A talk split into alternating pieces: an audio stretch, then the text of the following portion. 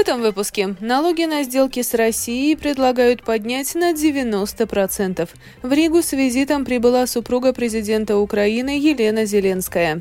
В Евросоюзе хотят продлить решение об отмене пошлин на украинский импорт. Рижская дума рассматривает бюджет столицы на этот год. Министерство финансов готово выделить Резакненской думе заем на 5 миллионов евро. Об этом и не только, подробнее далее.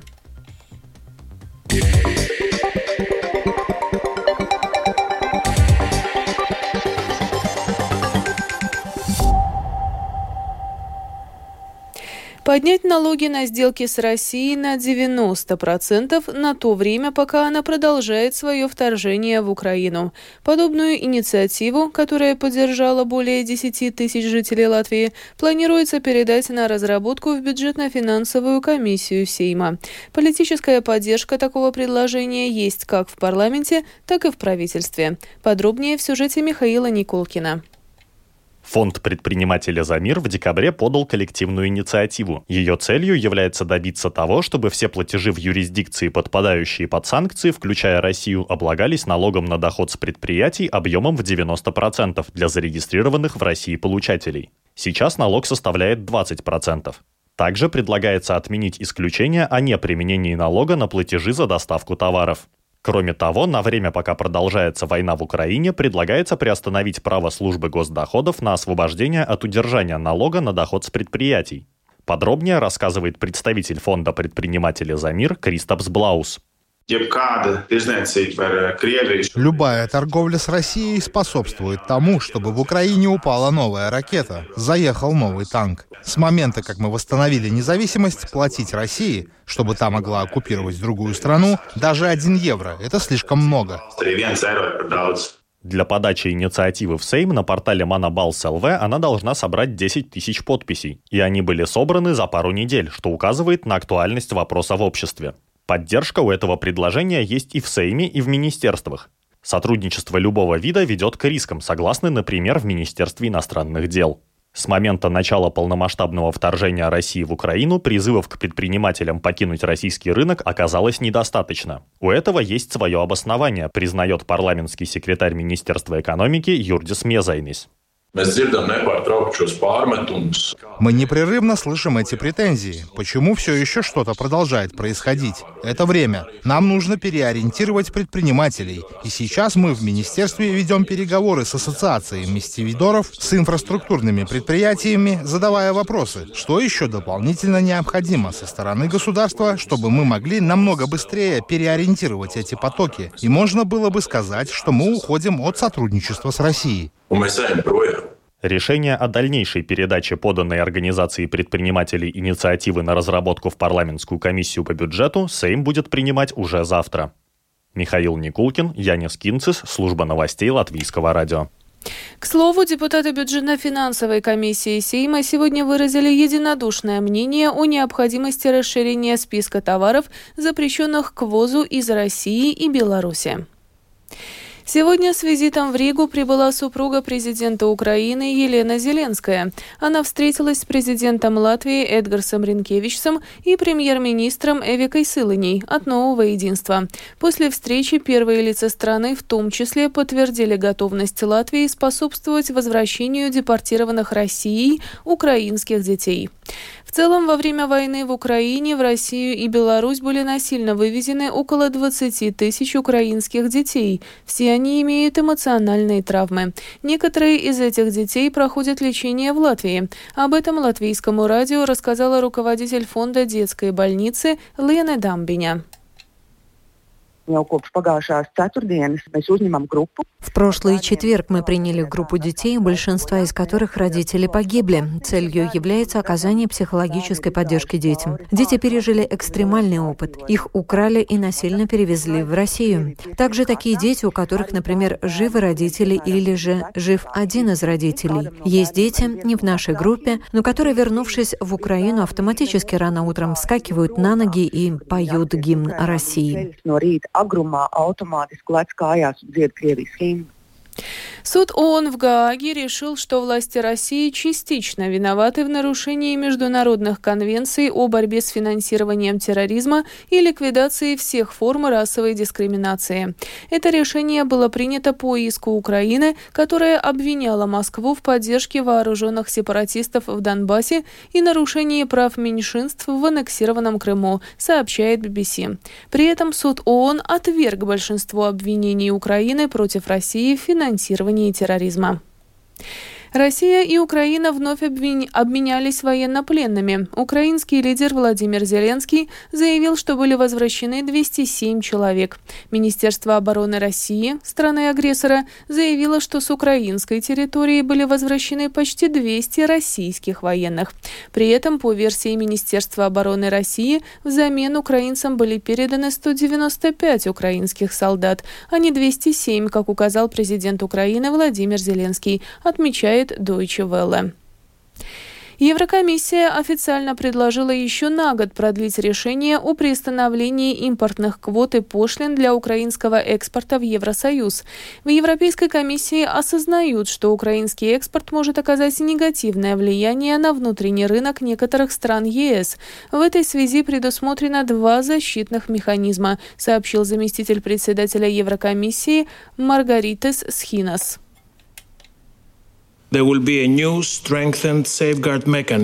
Новый улучшенный механизм, который применяется ко всем товарам, предусматривает реализацию быстрых корректирующих действий в случаях, когда рынок одного или нескольких государств-членов подвергается негативному воздействию, даже если общий рынок ЕС не пострадал существенно. Второй механизм касается таких чувствительных товаров, как, например, сахар, мясо птицы и яйца. Он зафиксирует средний объем импорта на уровне 2022-2023 2023 годов и не позволит ему увеличиться. По сути, это экстренный тормоз. Если комиссия увидит, что импорт этих чувствительных товаров превышает средний уровень импорта, на них могут быть введены новые тарифы, чтобы гарантировать, что объемы импорта существенно не превысят уровень предыдущих лет.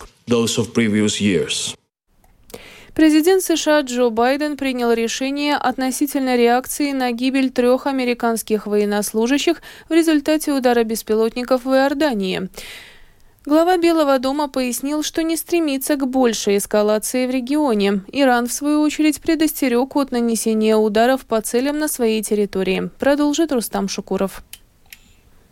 Каким именно образом США собираются ответить на нападение, Байден не уточнил. По его словам, Иран несет ответственность за предоставление оружия, которое использовали боевики во время своего нападения. Он также добавил, что США не заинтересованы в расширении войны на Ближнем Востоке. В свою очередь, координатор по стратегическим коммуникациям Совета национальной безопасности США Джон Кирби заявил журналистам на борту самолета Air Force One, который летел с американским президентом во Флориду, что возможный ответ Соединенных Штатов может включать несколько шагов. Вполне возможно, что вы увидите многоуровневый подход. Не просто одно действие, а потенциально несколько действий в течение определенного периода времени, сказал Кирби. Свое мнение о том, какие действия могут предпринять США, в эфире телеканала CNN высказал бывший главнокомандующий Объединенными вооруженными силами НАТО в Европе отставной американский генерал Уэсли Кларк.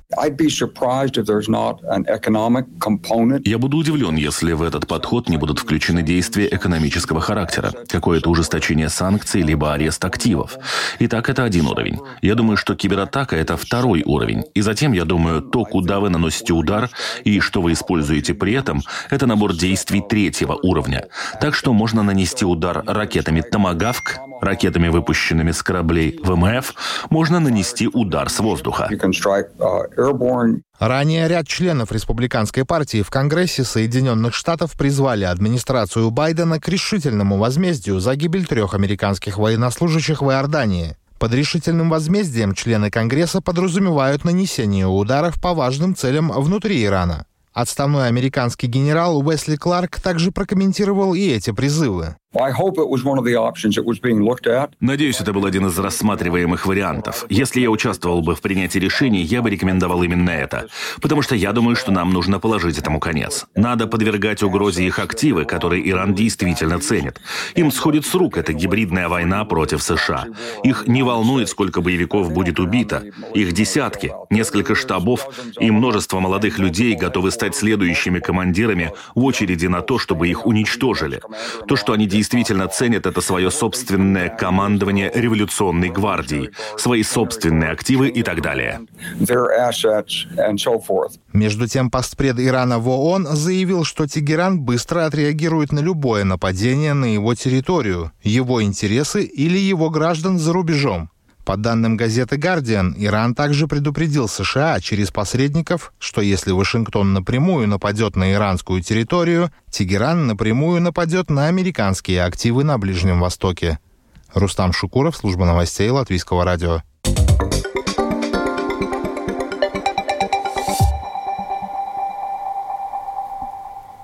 Продолжаем выпуск. Рижская дума сегодня рассматривает бюджет самоуправления на текущий год. Основными приоритетами главного финансового документа столицы являются образование, транспорт, социальная сфера и здравоохранение. В этом году муниципалитет планирует выделить на эти и ряд других целей больше средств, чем в прошлом году. В целом, доходы планируются на уровне 1 миллиарда 300 миллионов евро, а расходы в размере более полутора миллиардов. Но по сравнению сравнению с прошлым годом доходы будут расти быстрее расходов, объясняет директор Департамента финансов Рижской думы Улдис Раксинш.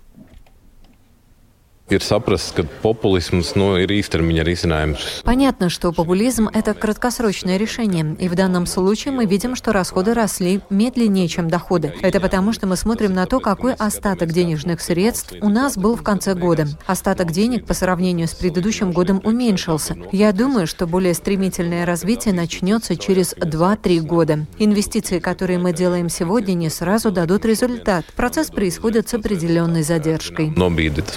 Notiek.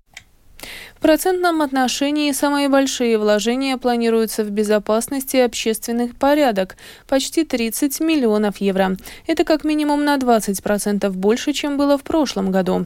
А вот на гражданскую оборону, которая стала актуальной после начала войны в Украине, столичный муниципалитет планирует выделить всего лишь на 400 тысяч евро больше, чем в прошлом году.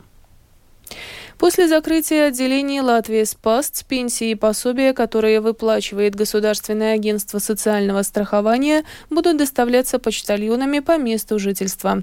Это касается жителей Наутрины, Калнсимса, Таурене, Эрберге, Барковы, Цировы, Каркалне, Бене и Мертрине, а также тех, кто получал услуги в почтовых отделениях Даугавпилс-22, Царникова, Озалнеки и Рига-35. Стоимость доставки составляет 2 евро 39 центов.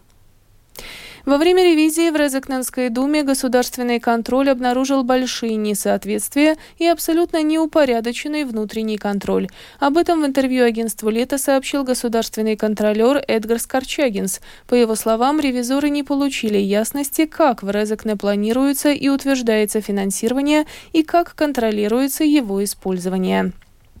Между тем, Министерство финансов подготовило доклад о финансовой ситуации Резакненского самоуправления, предложив выделить на выполнение обязательств муниципалитета заем в размере до 5 миллионов евро, но при наличии условий строгого контроля. В свою очередь, отстраненная должности мэра Резакна Александр Барташевич от партии «Вместе для Латвии» сегодня распространил открытое письмо, в котором обвиняет в финансовых проблемах самоуправления министров, правящие партии и оппозицию Резекненского муниципалитета. Тем временем в Резекне завершаются строительные работы базы отдыха. На этой неделе муниципалитет, муниципалитет получил последний счет от строителей СПА-центра на 1 миллион 200 тысяч евро. Хотя здание должно было быть сдано в эксплуатацию к концу прошлого года, этого пока не произошло. Подрядчик обвиняет муниципалитет в задержке платежей, а самоуправление винит застройщика в несоблюдении сроков завершения работ. Разокненская дума планирует с аукциона сдать здание в аренду. Предыдущие почти 10 аукционов закончились без результата. Безрезультатно, но муниципалитет надежд не теряет, говорит исполняющий обязанности председателя городской думы Алексей Стец. Этот СПА-центр будет у нас на балансе. Он станет нашим объектом, как только застройщик его сдаст. Принимая во внимание тот факт, что муниципалитет не будет вести там деятельность или бизнес, центр отдыха – это не наша ответственность и не наша сфера. Комиссия внесет изменения, которые повлияют на требования к потенциальным инвесторам. Это будет сразу отражено в оценке, определяющей годовую арендную плату. Как только будет получена эта оценка, немедленно будет принято решение о дальнейших дальнейших действиях или объявление аукциона. Будем объявлять аукцион и искать инвестора, пока не найдем арендатора. Лаборатория по производству метамфетамина, обнаруженная на одном из хуторов у Владгала, привлекла к работе иностранного химика и к моменту своего раскрытия успела произвести наркотики на сумму около полумиллиона евро. Были задержаны три человека, двое из них находятся в розыске, в том числе в международном. Об этом сообщил начальник отдела криминальной полиции Рижского регионального управления госполиции Раймонд Скронбергс labi organizēts, plānots šis бизнес. Этот бизнес был хорошо организован и спланирован. Он производил достаточно большой объем. Информация о возможной реализации на нелегальном рынке также передана в соседние страны, в том числе в Эстонию и Скандинавию. Также происходит коммуникация с коллегами на международном уровне по поводу задержанных персон. И в завершении выпуска о погоде. Ближайшие сутки в Латвии облачно. Ночью и днем временами дождь, снег и мокрый снег. Отдельные участки дорог будут скользкими. Ветер юго-западный и западный 7-12, ночью в западных и центральных районах порывами до 19, на побережье до 22 метров в секунду. Завтра вечером ветер сменит направление на северо-западное и будет дуть со скоростью до 12 метров в секунду, в порывах достигая 19 метров в секунду. Температура воздуха ночью по стране от минус 1 до плюс плюс 2. Днем от 1 до 4 градусов тепла. В Риге в ближайшие сутки облачно. Временами дождь и мокрый снег. Ветер юго-западный, западный 7-10, порывами до 16 метров в секунду. Температура воздуха ночью в столице от плюс 1 до 2, днем от 3 до 4 градусов тепла. Медицинский тип погоды третий, неблагоприятный. Это был обзор новостей дня 31 января. Продюсер выпуска Елена Самойлова провела Алиса Прохорова в Латвии 19 часов и 17 минут.